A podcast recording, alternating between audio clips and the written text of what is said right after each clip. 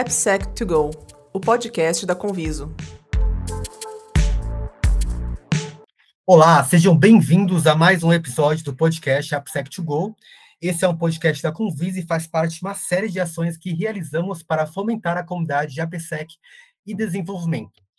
Para quem não me conhece, sou o Gabriel Galdino e hoje estou aqui com uma convidada internacional, é isso mesmo, a Carol Valencia, desenvolvedora de software interessada em boas práticas de desenvolvimento seguro. Ela é expert em aplicativos nativos da nuvem de segurança e atualmente é arquiteta de soluções da Aqua Security. Tudo bem, Carol? Tudo bem, Gabriel. Antes de começarmos a nossa conversa, é importante lembrar que no nosso blog, blog.convisoappsec.com, você encontra os links para todos os podcasts que já gravamos, além de uma série de artigos importantíssimos para quem tem ou quer implementar a segurança de aplicações na sua empresa. E hoje estamos aqui para falar sobre práticas de segurança no ambiente de containers. Você já ouviu falar em container? Vamos lá. Pense uma caixa aí com garrafas lacradas. Se uma começa a vazar, o líquido dela ela não contamina as outras. E essa é mais ou menos a ideia de um container, ou seja, empacotar as aplicações para que possam ser executadas com seu conjunto de dependências de maneira isolada e eficiente. E hoje, praticamente qualquer pessoa que desenvolve aplicações, ela acaba otimizando seus processos, utilizando containers e tecnologias da nuvem. Mas e aí, como que fica a segurança nesses ambientes? Para isso, então, que eu chamei a Carol, e de início, eu queria saber, Carol, como você chegou em segurança, né, em segurança de containers, DevSecOps, e também no Brasil, né? Da onde você é, Carol? Bom, eu sou do Peru, então... do país vizinho. Aí eu cheguei no Brasil porque eu fiz um mestrado na USP. Bom, comecei estudando aqui no Brasil e depois eu consegui um trabalho e eu terminei ficando. Foi mais ou menos resumindo assim como eu cheguei no Brasil.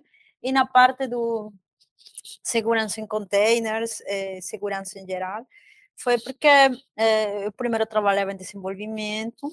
Gostava muito da parte de novas tecnologias, aí foi quando conheci a parte de Docker, especificamente mais Docker, que começou com esse novo mundo de você poder criar um Dockerfile, poder simplificar o mundo do desenvolvedor, né? Porque antes você talvez tinha que instalar todas as bibliotecas do Python, do Java, e cada vez que você mudava, queria fazer um teste em um novo ambiente, você tinha que instalar tudo de novo e sempre isso era um atraso, né? Então, para mim, quando eu conheci a parte do Docker, foi como entrar num mundo maravilhoso que ajudava a simplificar, a documentar a parte de desenvolvimento. Então, foi um dos motivos que me levou um pouco mais para esse mundo de cloud, né? E também foi a parte dos servidores, né? Falando um pouco de cloud, que eu lembro que nesse tempo falamos um pouco de... Era muito mais o mundo on-premise, e quando eu comecei a escutar a parte de... existe uma empresa AWS que você pode criar 10, 100 mil servidores de acordo com a sua necessidade, por exemplo, um Black Friday, ou se vocês estão no Rock in Rio, para esse... específico serviço, você, no momento que são as ventas do Rock in Rio, você precisa escalar esses servidores, que foi um exemplo, inclusive, real que eu tive quando eu trabalhava no Rio de Janeiro, que a empresa que eu trabalhava fazia essa parte do Rock in Rio. Então, realmente, isso foram conceitos que me foram interessando para entrar um pouco mais nesse mundo. Muito bacana. E é interessante ouvir de container como uma forma de otimização, de trazer agilidade aos processos. E também como uma tendência, né? Hoje em dia, em qualquer ambiente, tem desenvolvedores, também se fala sobre container. E falando de comunidade, desenvolvedores, eu trouxe aqui uma questão de uma pessoa do Twitter que falou assim: existe alguma lógica para usar e não usar containers? Isso é muito boa a pergunta, né? Eu acho que... nosso mundo da tecnologia sempre estão nascendo tendências, né? Às vezes, uma pode escolher essa tendência por moda, simplesmente porque todo mundo... Você está escutando no Twitter que todo mundo está falando containers, Kubernetes, então você vai e fala, eu também quero usar. Bom, ou talvez você também pode... geralmente tem uma razão muito lógica por qual todo mundo está usando essa tecnologia, né?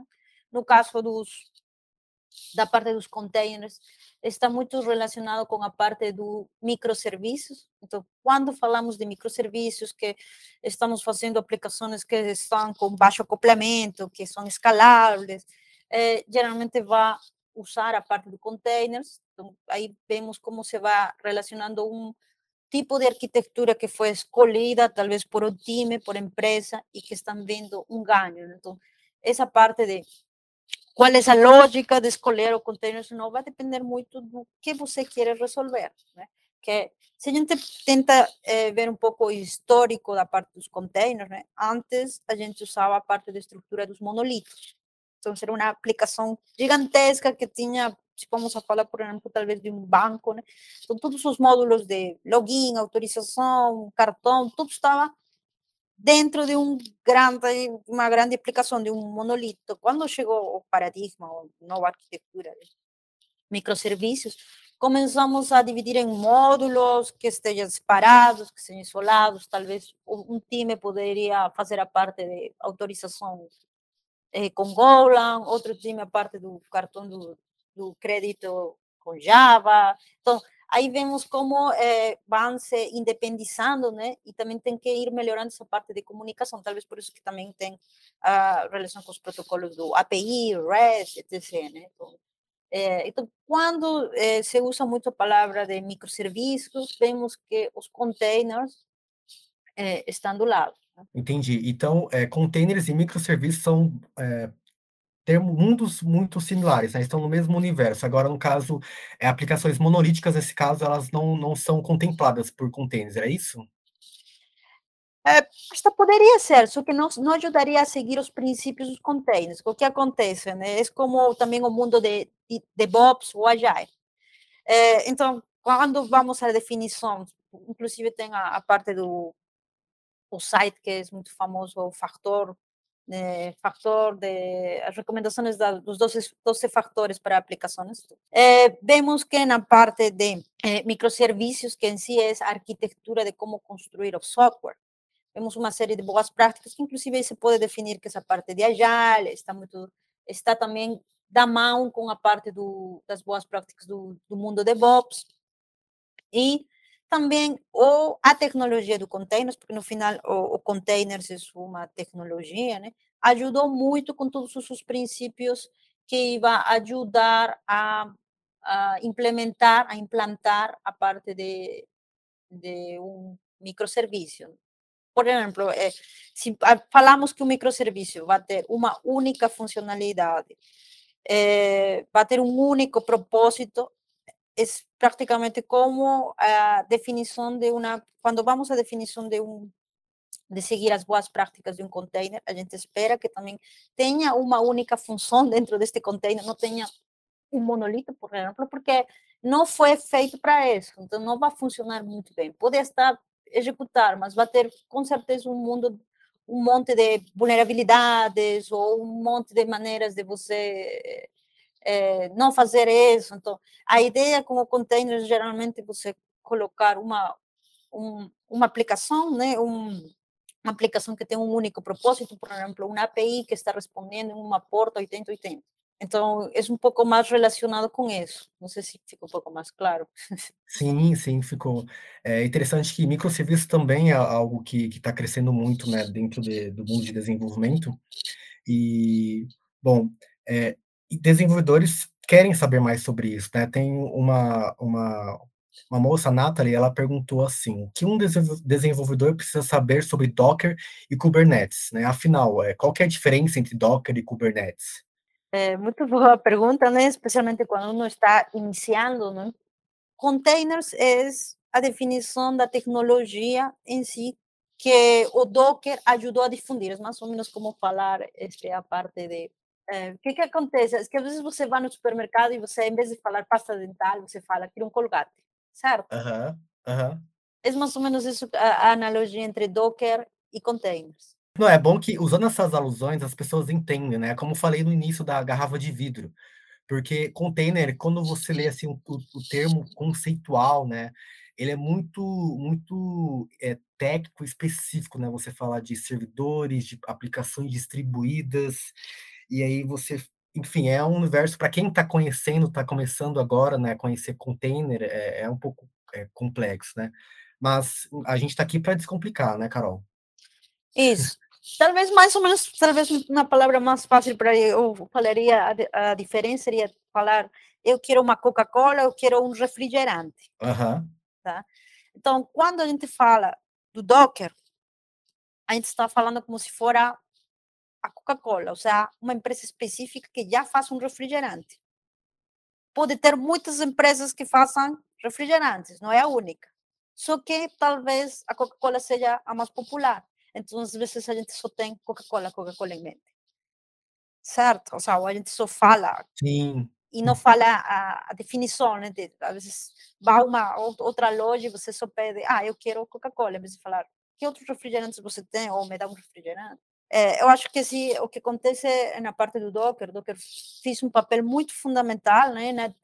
na distribuição, na popularidade da tecnologia dos containers, tanto assim que às vezes é mais Docker, e o que é Docker, todo mundo conhece o Docker e a baleia, né?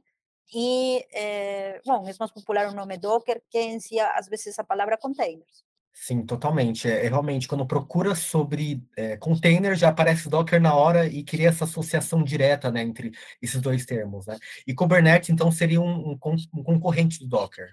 Aí seria uma evolução nos problemas que está resolvendo. Então, vamos lá, nós vamos imaginar que o Docker ajudou, né? Inclusive, para um pouco simplificar essa parte, o que fez o Docker? A tecnologia do containers existia já, eu não lembro o que tem aqui, mas vamos imaginar que existia faz muito tempo, porque já estava dentro do kernel do Linux, ou seja, estava dentro das próprias funcionalidades do sistema operativo do Linux, do Ubuntu, existia lá. Só que estava não muito fácil para os desenvolvedores usar. Aí chegou o Docker e o que fez? Encapsulou em um client, né? Por isso que quando nós usamos o Docker, usamos um client que faz create container, cria o container. Mas o que está debaixo está usando as próprias funcionalidades que já tinha o sistema operativo em si, só que ela já colocou uma interface bonita, colocou todo um client, um servidor, um dashboard para poder interpretar, para poder, inclusive, intercambiar. Então, realmente, então, por isso que foi muito famoso, né? Porque deu para realmente entender o uso entre os desenvolvedores, porque deu muita facilidade para intercambiar as imagens. Aí, o que aconteceu? Todo mundo começou a usar os containers. Aí, nós imaginamos todo mundo usando, já não tenho um servidor. Em meu servidor, eu tenho 100 containers, porque realmente a tecnologia de containers reutiliza muito o próprio sistema operativo. Geralmente, antes, no mundo tradicional, antes dos containers, a gente fazia um deploy de uma aplicação, e era uma aplicação e um servidor. Com o mundo dos containers, a gente poderia criar 100 containers, dependendo da capacidade de memória e CPU da máquina, né? Então, a gente consegue dividir, então, poder criar uns 100 containers na mesma instância que antes a gente só colocava uma aplicação. Aí criou outra questão que seria, quem vai administrar esses 100.000 containers que eu estou distribuindo? Nasceu a solução dos orquestradores de containers. Então, o Kubernetes também seria... Aí são os orquestradores de containers, que também podem ser muitos, mas o mais popular é o Kubernetes. Ótimo.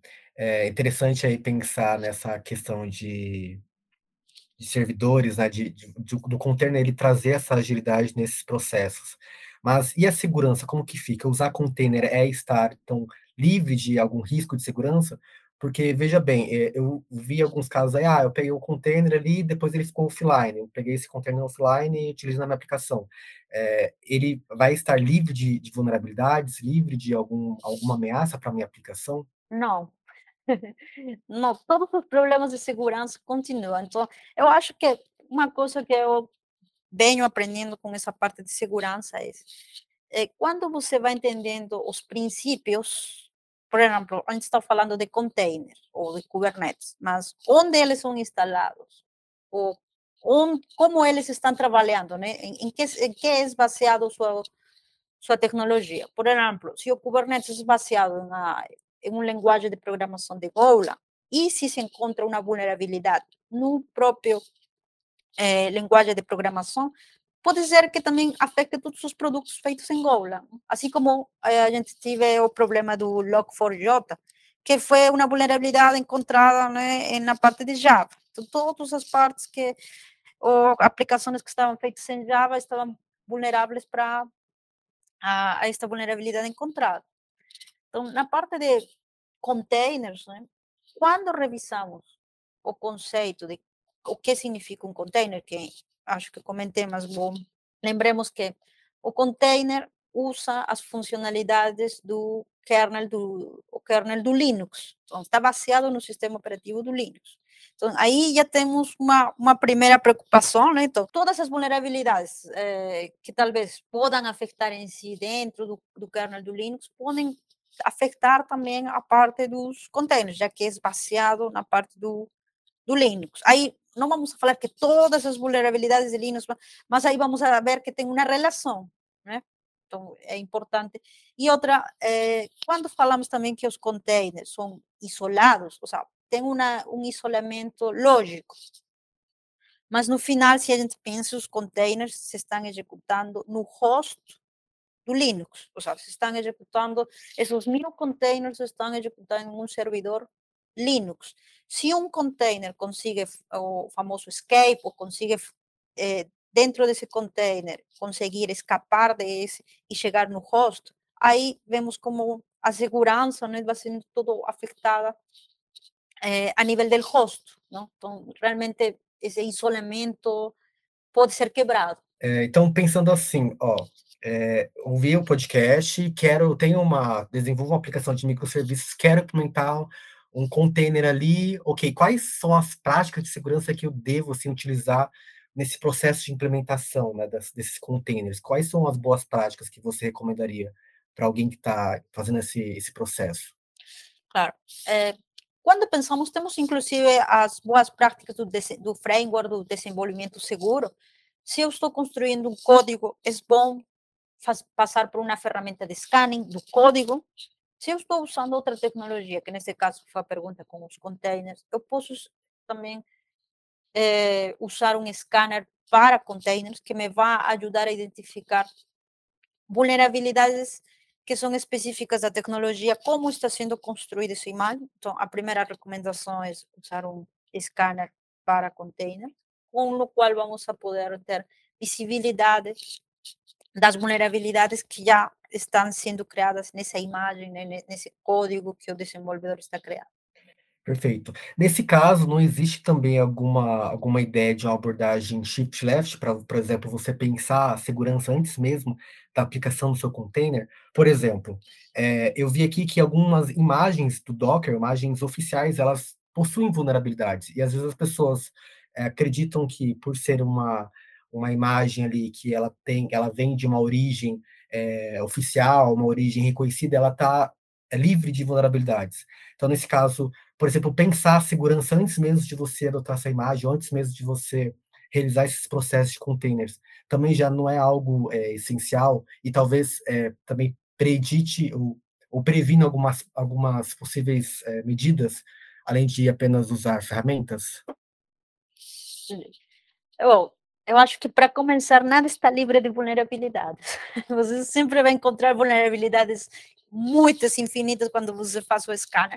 Aí o que você tem que fazer? Tem que começar a priorizar quais são as vulnerabilidades críticas, porque não todas as vulnerabilidades realmente podem ser umas que uma pessoa vai conseguir explorar ou realmente conseguir um ataque, né? Então, por isso que é importante priorizar por as vulnerabilidades inclusive críticas, ou que tenham um exploitable. Exploitable significa que já existe o código publicado na internet para só usar essa vulnerabilidade e conseguir ter um acesso dentro de sua aplicação, né?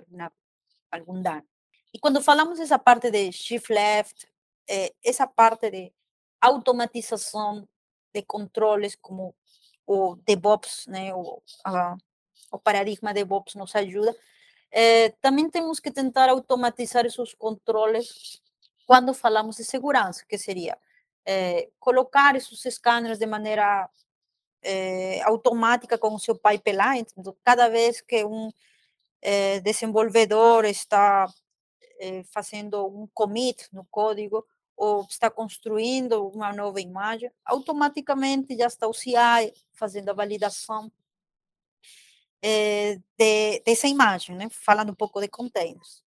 Só que quando também falamos de essas validações de scanner, vamos a pensar que temos, inclusive nesse mundo de segurança, temos as validações estáticas e dinâmicas, mais ou menos semelhante como temos no mundo SAS e DAS, que talvez é mais conhecido no código, né? Temos análise estática de código e o DAS, que faz os testes dinâmicos, mas também podemos aplicar o mesmo na parte de containers. Então, podemos, é diferente, um scanner geralmente usa uma técnica de análise estática, o que significa que vai analisar só as camadas, como está sendo construída a imagem. E quando falamos da parte dinâmica, ele tenta validar, complementar o análise estático usando a parte de runtime.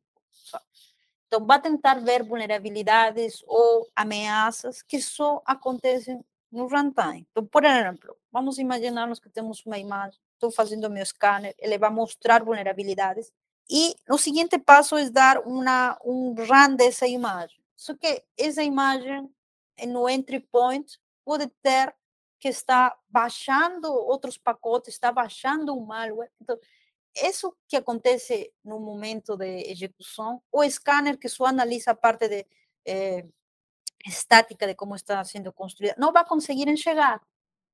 Então, por isso também a importância de ter alguma ferramenta, algum controle sobre o que acontece depois, né? Quando já está esse container se executando. A gente sempre fala de ferramentas como apoio, né? E aqui a gente fala muito de cultura também, de cultura de segurança, cultura de AppSec.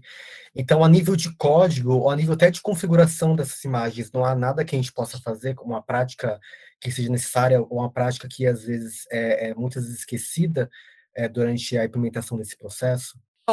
O básico sempre é fazer análise estático, fazer as vulnerabilidades, as boas práticas, um lint, um linter, que tanto no código e na tecnologia que estou usando. Por exemplo, estou usando o meu código Golang, aí eu vou fazer meu linter, analisar as vulnerabilidades desse código Golang. Estou usando um Terraform, estou usando manifestos Kubernetes, estou usando uma imagem que essa tecnologia contém. Então, eu vou aplicando esses scanners de acordo às tecnologias que vou usando. Geralmente, tem ferramentas que suportam todas essas tecnologias. Por exemplo, o Trivy, vocês usam essa ferramenta e ela já suporta essas tecnologias. Ou vocês podem usar de fornecedores diferentes, né? Então, vemos que também ferramentas open source já tentam facilitar a realidade do que acontece no mundo do desenvolvimento, que geralmente quando estamos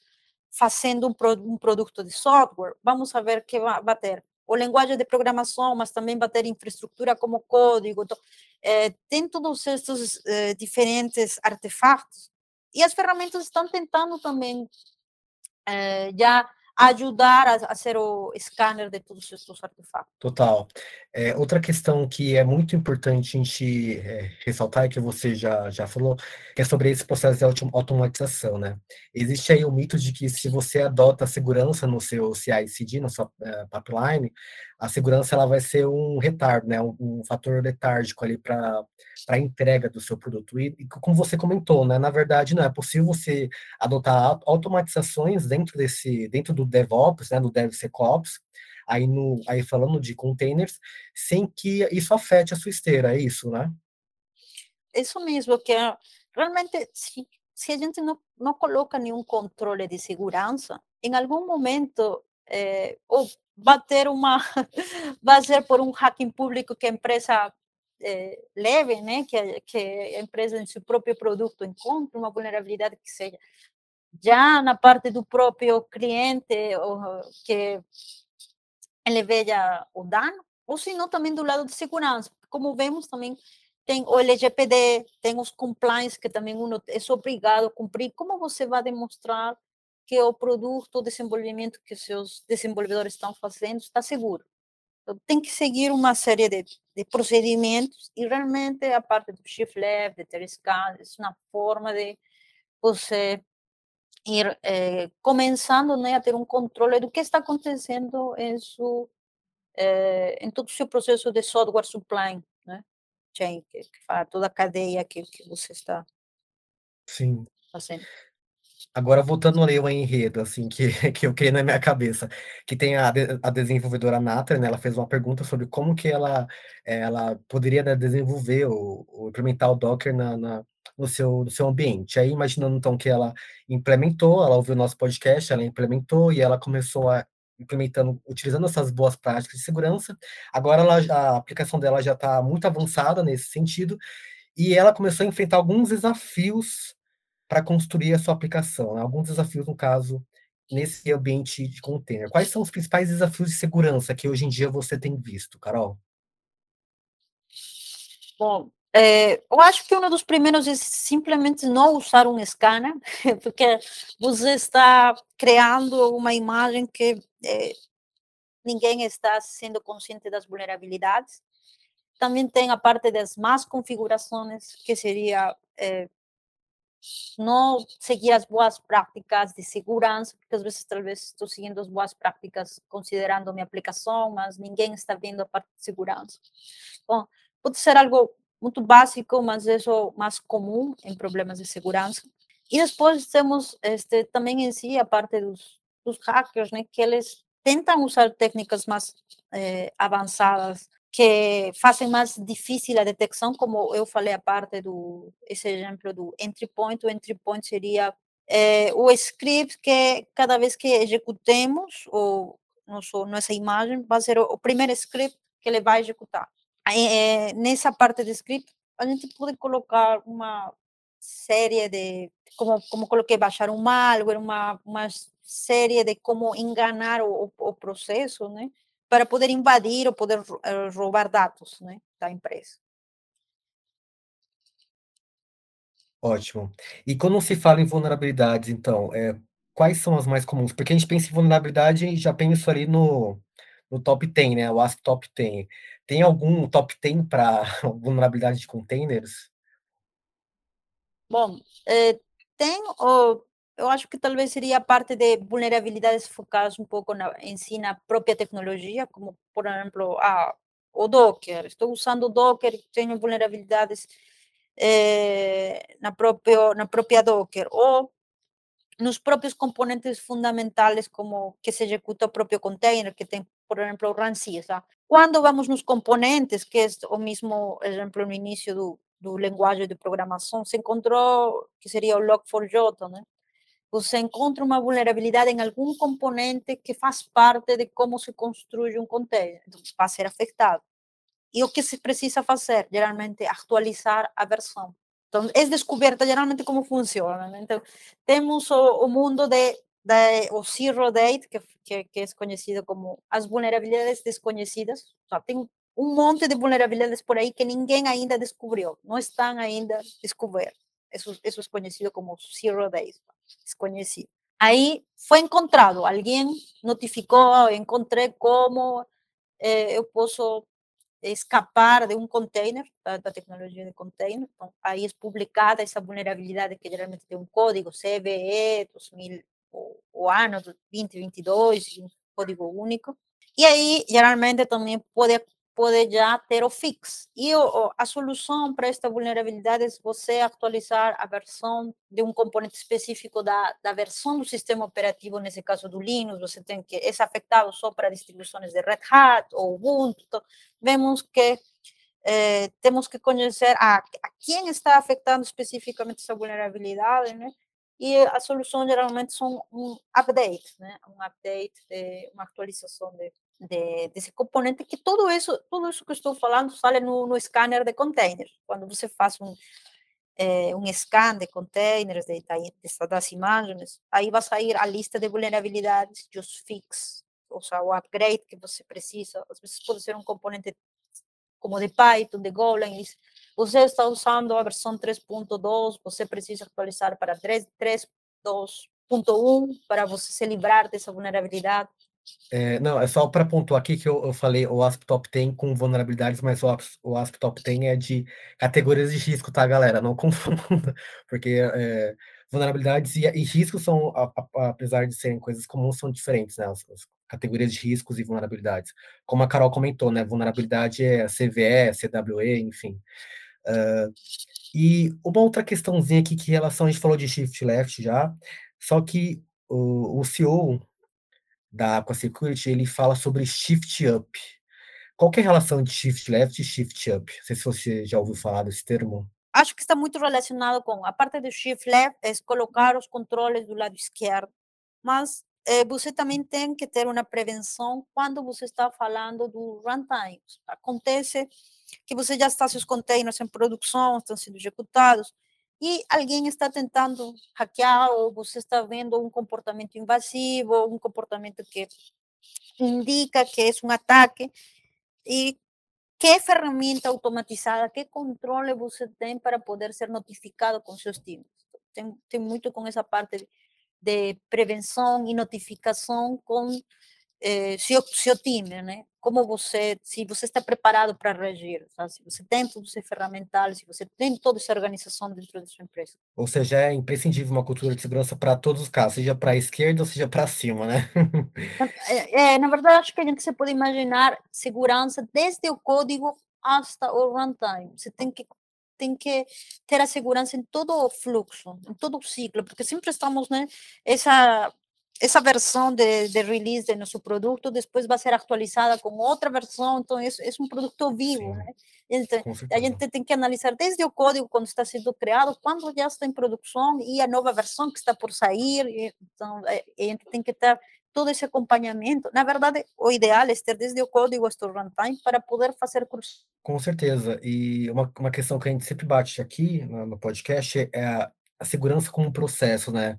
Não como uma ferramenta, não como uma etapa, mas algo que circunda e que permeia toda a esteira, todo DevOps, DevSecOps, enfim, a segurança ela tem que estar em tudo, né?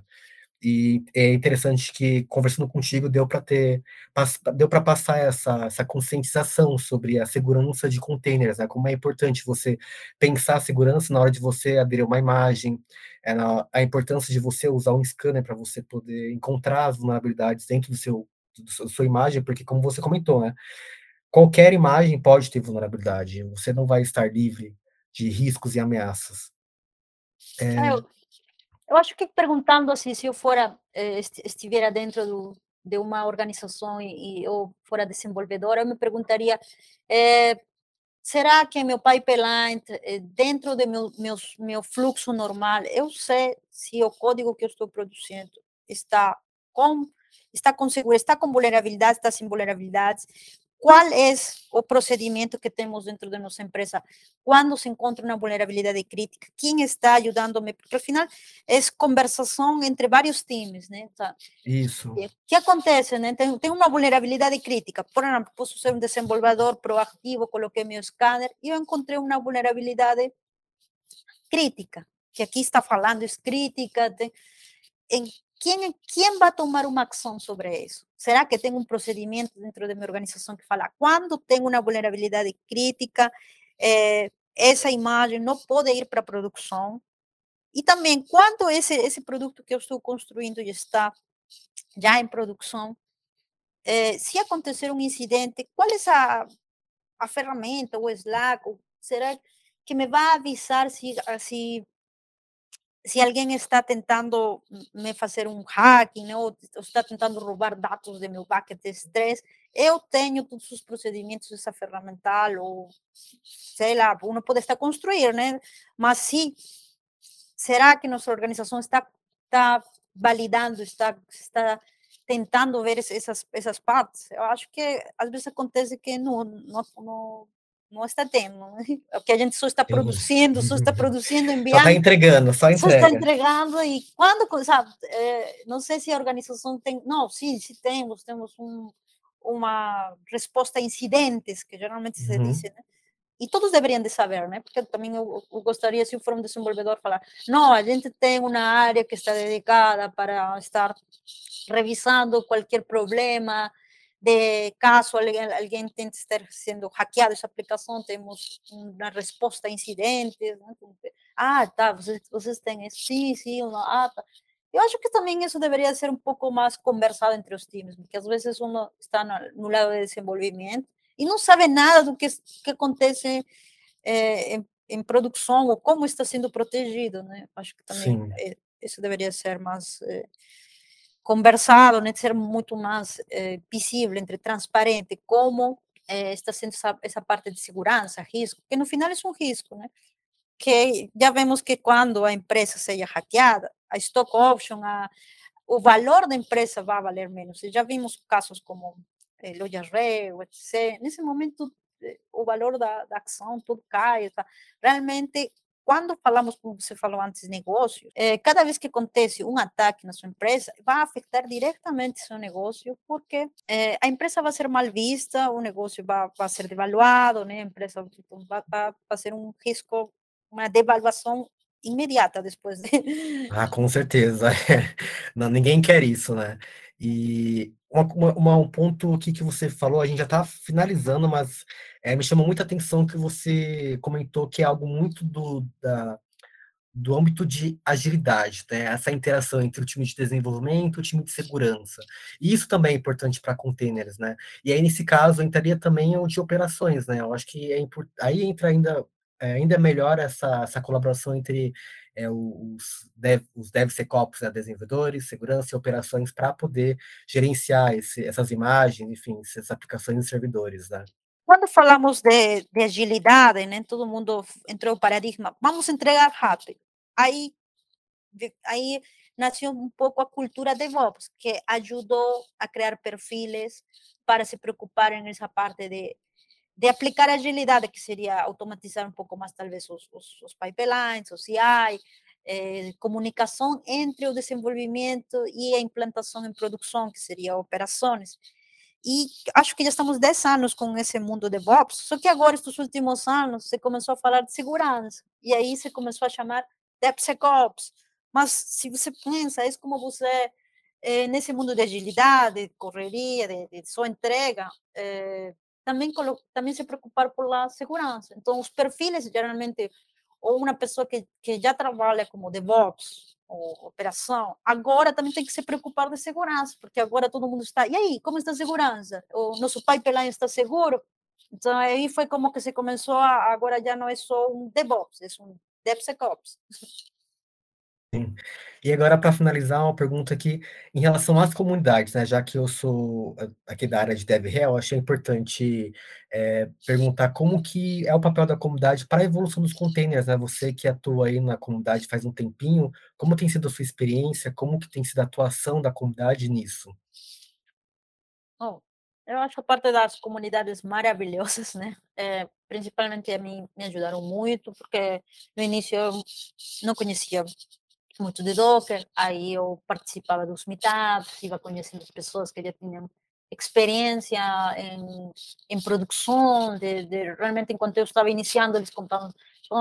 E também essa, a parte de networking, né? De conversar com pessoas que também têm as mesmas paixões. Então, isso ajuda a você continuar motivado e trabalhar com pessoas que também estejam motivadas com isso. Talvez, não sei, esses 2 anos de Covid mudou um pouco para o mundo virtual, talvez mais YouTube, o Twitter, mas eu acho que agora está voltando, mas eu recomendo mesmo, seja o jeito remoto ou não, de vocês tentar ir e procurar o perfil no LinkedIn da pessoa e falar, eu gostei de tal coisa, ou me podem falar, explicar mais, sabe?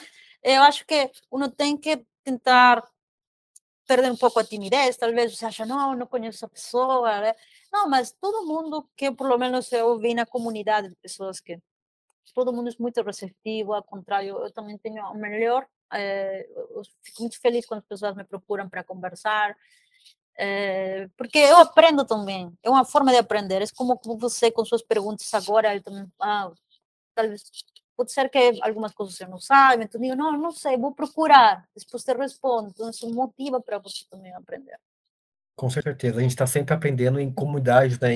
Em coletivo a gente potencializa a nossa capacidade de aprendizado, né? Porque quando a gente explica, a gente aprende, quando a gente percebe que a gente aprende, a gente percebe que a gente não sabe muita coisa além daquilo, enfim, a gente, e aí traz mais perguntas, né? E as questões, elas são combustíveis para isso. Estamos chegando ao fim do nosso bate-papo com a Carol, mas os nossos ouvintes podem usar as nossas redes sociais para fazer comentários, perguntas, enfim. Em nosso blog você encontra muito conteúdo sobre a AppSec e todos os nossos podcasts anteriores. Carol, você teria alguma dica de conteúdo para os ouvintes? Algum canal, algum livro?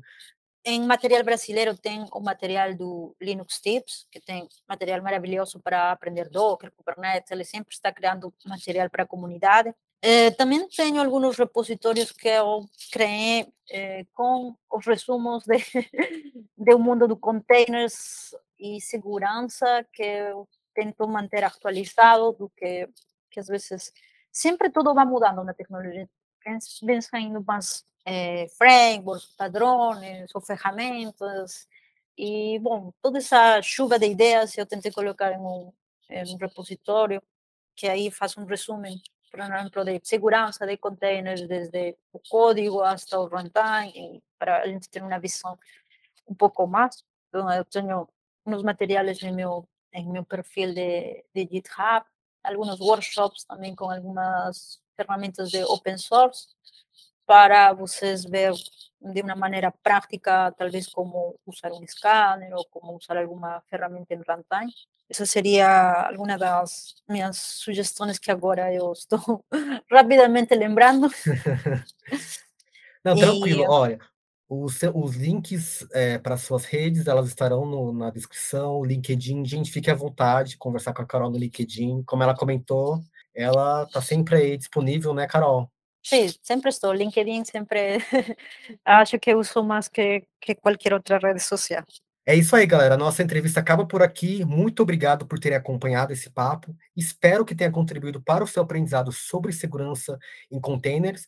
E para continuar recebendo notícias sobre o mundo do AppSec e da Conviso, siga-nos nas redes sociais. Valeu!